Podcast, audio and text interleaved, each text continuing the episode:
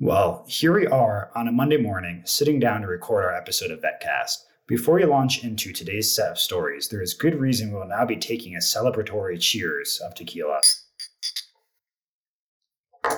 Good morning.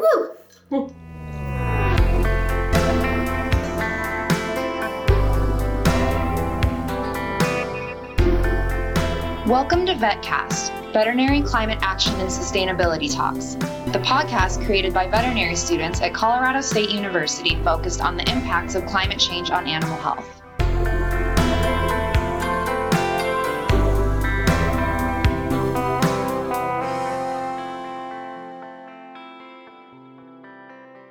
Hello and welcome to this week's episode. My name is Zach, My name is Maria. And my name is Leah. and today we will be sharing a few stories about an incredible group of mammals. Let's see if a few fun facts will help you guess this week's topic. These mammals are estimated to save North American agricultural systems a minimum of 3.7 billion USD a year. They are responsible for the survival of hundreds of plant species through pollination and seed dispersal. So far, at least 80 kinds of medicine have come from plants that rely on these mammals for survival. They often consume their body weight in insects per night. Some can even eat up to 1,200 mosquitoes in an hour. They are the primary pollinators of agave, so they're busy working to ensure I can enjoy tequila on my next frozen mango margarita. The smallest one of these mammals maxes out at a length of 1.3 inches, while the largest one can grow to 5.5 feet long. Don't these animals sound like the coolest creatures ever? Would you believe that this group of mammals are bats? If you aren't convinced that bats are the coolest creatures yet, do yourself a favor and Google bat covered in pollen, and you will most definitely be won over. As cool as bats are, though, all is not well in their world. Bats have minimal natural predators, with owls, hawks, and snakes being some of the only animals to include them in their diets. You would think this would mean that their population numbers should be flourishing, but bats are at a much greater risk from environmental and disease threats. In North America, at least 6.5 million bats have died from the fungal disease white nose syndrome alone. Other threats are further exacerbated by misinformation on their role in transmitting disease and the negative public perception of this valuable and precious species. It is our job as stewards of our planet to help save these incredible creatures and spread the right information. Today, we will take turns sharing stories about different human driven threats that bats face on a regular basis. But fear not, we have collected advice from wildlife organizations and other specialists to help inform you, the listener, on how we can do our best to help protect bats.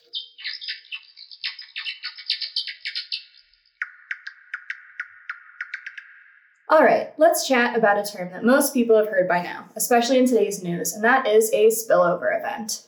A spillover event is when a disease moves from one species to another, and in today's conversation, the spillover event will, of course, consist of some winding road of disease spread from bats to humans. Hearing this word, I think of a time where I may accidentally turn on a faucet to fill a glass of water. I get sidetracked or I leave the room. Either way, I stop paying attention to the glass. There will come a point when I have now accidentally overfilled the glass and it is pouring into the sink. Whoops. That is exactly the story I'm going to tell you today about a spillover event from bats to humans that was, in generous part, due to the activity of humans. Let's travel not so far back in time for an example of this occurrence to years 1997 and 1998 in Malaysia. During this time, four main ingredients set the stage for a spillover disaster pigs, mango trees, bats, and of course, people. Around this time, massive deforestation events were occurring through Southeast Asia due to fires and making the way for more agriculture. To give you some context of the scale of this clearing of land preceding the story to now, this region of Southeast Asia has suffered the greatest rate of deforestation with a loss of 30% of forest surface over the last 30 years. What? Now, for our first ingredient, it becomes a hot commodity to grow mango trees and supply the delicious fruit to the area. Now let's add in bats. By this point, some populations of bats are being driven out of their original forest habitat, and our friend, the fruit bat, also known as the flying fox, must relocate, perhaps to an area now plentiful with a supply of fresh mangoes. Let's circle back to our metaphor and turn on the faucet to start filling our water glass. Next, as agriculture intensifies, the swine operations in similarly high demand are situated against the mixture of forest and mango orchards. The bat neighbors now take a bite of mango, some fruit becomes discarded on the ground and is later picked up and consumed by our piggy friends. As daily life carries on, the glass continues to fill unwatched. Suddenly, a sickness begins to spread with signs of respiratory distress and, in severe cases, encephalitis, or inflammation of the brain. People began ramping up on vaccination and containment protocol for a different mosquito borne disease thought to be infecting that area. However, the root cause was discovered to be Nipah virus, a bat borne pathogen that spilled over into nearby swine populations. Nipah infected swine further spilled over to swine producers. Swine producers transmitted the virus to other humans. Then, infected swine from this region were imported to Singapore, infecting 11 workers. After 265 cases and 105 deaths, fruit bats became the infamous new public enemy for hosting the virus. Now let's zoom out a bit. Bats make good disease vectors for a variety of reasons, many debated, and the process is still not fully understood. What we know for a fact is that impacts stemming from humans, including poor livestock management practices, anthropogenic change on the environment, deforestation leading to merging of habitats, and acceleration of climate change began the process of filling the glass in the first place and never turned the faucet off. Speaking of climate change, let's take a moment to talk about this important issue. We will now travel back to January 2002. Imagine looking out your window and seeing bats literally falling out of the sky. This is exactly what happened in New South Wales, Australia. Breaking news. Temperatures rising above 107 degrees Fahrenheit have just killed 3,500 bats from mixed species colonies. Unfortunately, this event will not be the last of its kind. With continuously rising average global temperatures and 19 more recorded heat stress related mortality events, the number of climate related casualties continue to climb. Nobody was prepared for November of 2019. Headlines read Boiled bats fall from the sky. Australian families living nightmare. As once again, temperatures climbed above 107, but this time, 23,000 spectacled flying foxes dropped from trees. In just a single month, one third of the population was wiped out in the largest bat mass mortality event in Australia to date. Bat shit. Crazy. Heat stress is not the only climate related feature affecting bats. We all know that bats are master communicators through their powers of echolocation. Well, climate change is trying to take down these powers in more ways than one. You know how when it gets really hot and humid outside and the air suddenly feels heavier? Well, this also affects bats' echolocation abilities. How are they supposed to catch their next tasty meal? Well, they must change their call frequency and signals to adapt to the changing density of air. Our encroachment onto bat habitats has further interfered with this mode of communication through noise and light pollution. This in of itself brings a whole new jumble of issues to the table. Noise pollution has further decreased foraging efficiency, creating the need for an even greater call adaptation. And our nocturnal front circadian rhythms are being negatively affected by the constantly radiating artificial light of our cities. I don't know about you, but I'm much less efficient when I didn't have a good day's sleep. Climate change is a very potent force accelerated by anthropogenic changes, and these negative impacts are having increasing ramifications on our beloved bat populations. Some bats have simply had it with our human bull guano and are moving out of their previously inhabited spaces. Now, bats are having new interspecies interactions in response to larger ranges and habitat overlap. Talk about that networking, except that it's the awkward office holiday party kind that you're trying to avoid. Even though these effects have already begun, worry not, as we still have time to make positive impacts and mitigate the negative effects of climate change. And now we will travel to Uganda to share a story of hardship that bats have faced after their habitat overlapped too much with humans. We have already shared some stories with you all about population overlap and the risk of disease spillover events.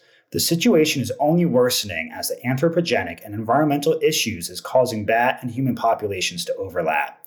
As a result, many groups of people around the world have taken it into their own hands. And can you blame them?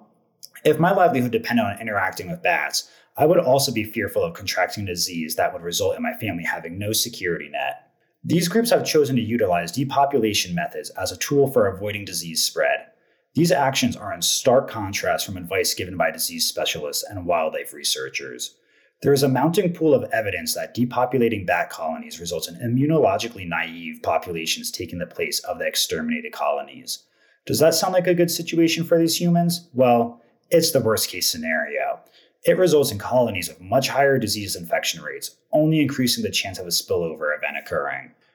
This is best explained using a case study of two Marburg hemorrhagic virus outbreaks in Uganda during 2007 and 2012. The initial outbreak included four miners from the Kitaka mine, as well as two tourists that visited the nearby Python Cave. Each location contained approximately 40 to 100,000 bats. In response to that outbreak, the Kitaka mine workers engaged in an aggressive depopulation campaign, contrary to advice given by the CDC and local epidemiology experts. The campaign included mass trapping and extermination, as well as closing off all routes of entry to the mine. When the mine reopened, there was no observed evidence of bad activity. Five years later, in 2012, another outbreak of Marburg hemorrhagic fever occurred in Ibanda, a town about 20 kilometers from Kitaka mine. The outbreak involved 15 laboratory confirmed cases and was the largest in Uganda's history. Researchers found that the largest local population was a new colony inhabiting the reopened mine. They analyzed tissue samples from these bats for viruses responsible for causing Marburg hemorrhagic fever and found infection rates to be at least two times higher in this new population. They found greater diversity of viruses in this new colony and found the same strain of virus in both bats from Kitaka mine and the laboratory confirmed humans suffering from Marburg hemorrhagic fever.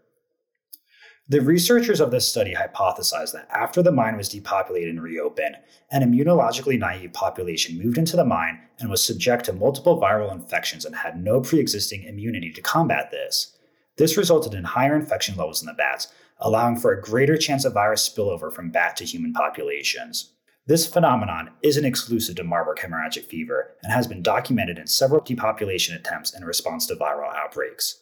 Currently, scientists worry that independent groups will respond to COVID 19 in a similar manner after rumors of an individual consuming bat soup in Wuhan, China was thought to cause the pandemic.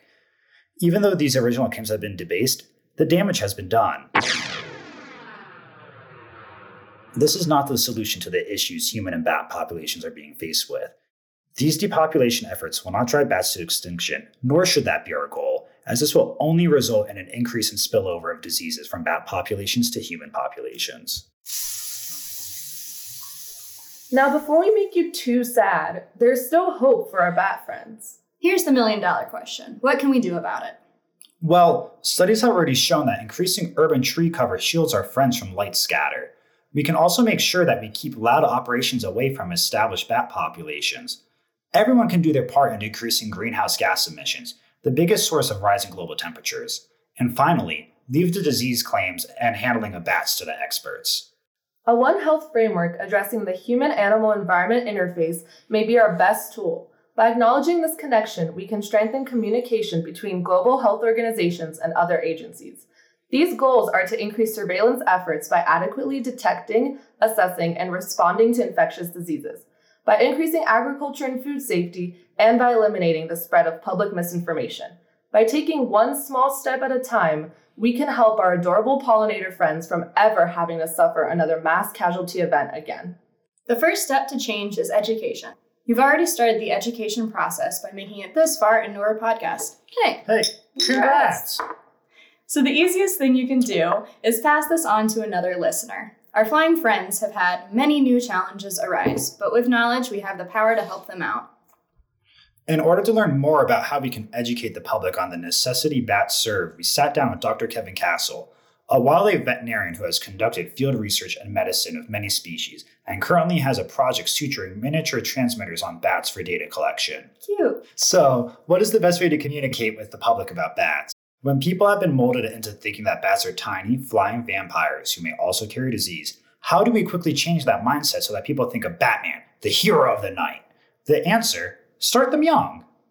Listen up.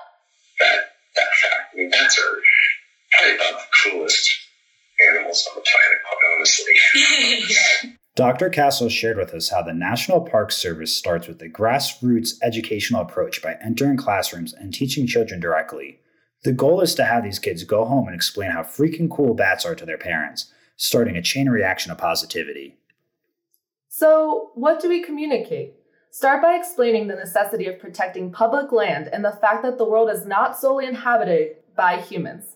educate them on the driving forces accelerating climate change and how we can restructure our daily activities to be more environmentally sustainable. When you're sitting out on the patio at night, look up to your flying bat friends and tell them, hey, thank you. Thanks, Queen.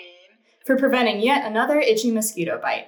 If you would rather not invite a family of bats into your home as your next house guests, consider installing a bat friendly shelter high in a tree as their new private vacation oasis. All in all, our goal is for you to leave this episode with the knowledge that bats are misunderstood creatures that have incredibly positive impacts on our environment. Thank you for listening. If you're interested about finding some more information about our podcast, please visit our website. In the meantime, go put on your Batman suit, grab some tequila, or agave juice if you're below 21, and go spread some love about bats.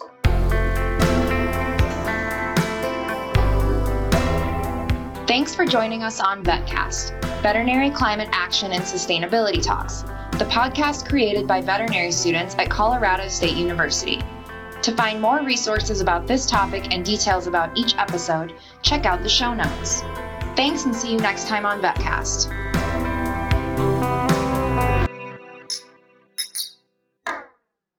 Please drink responsibly.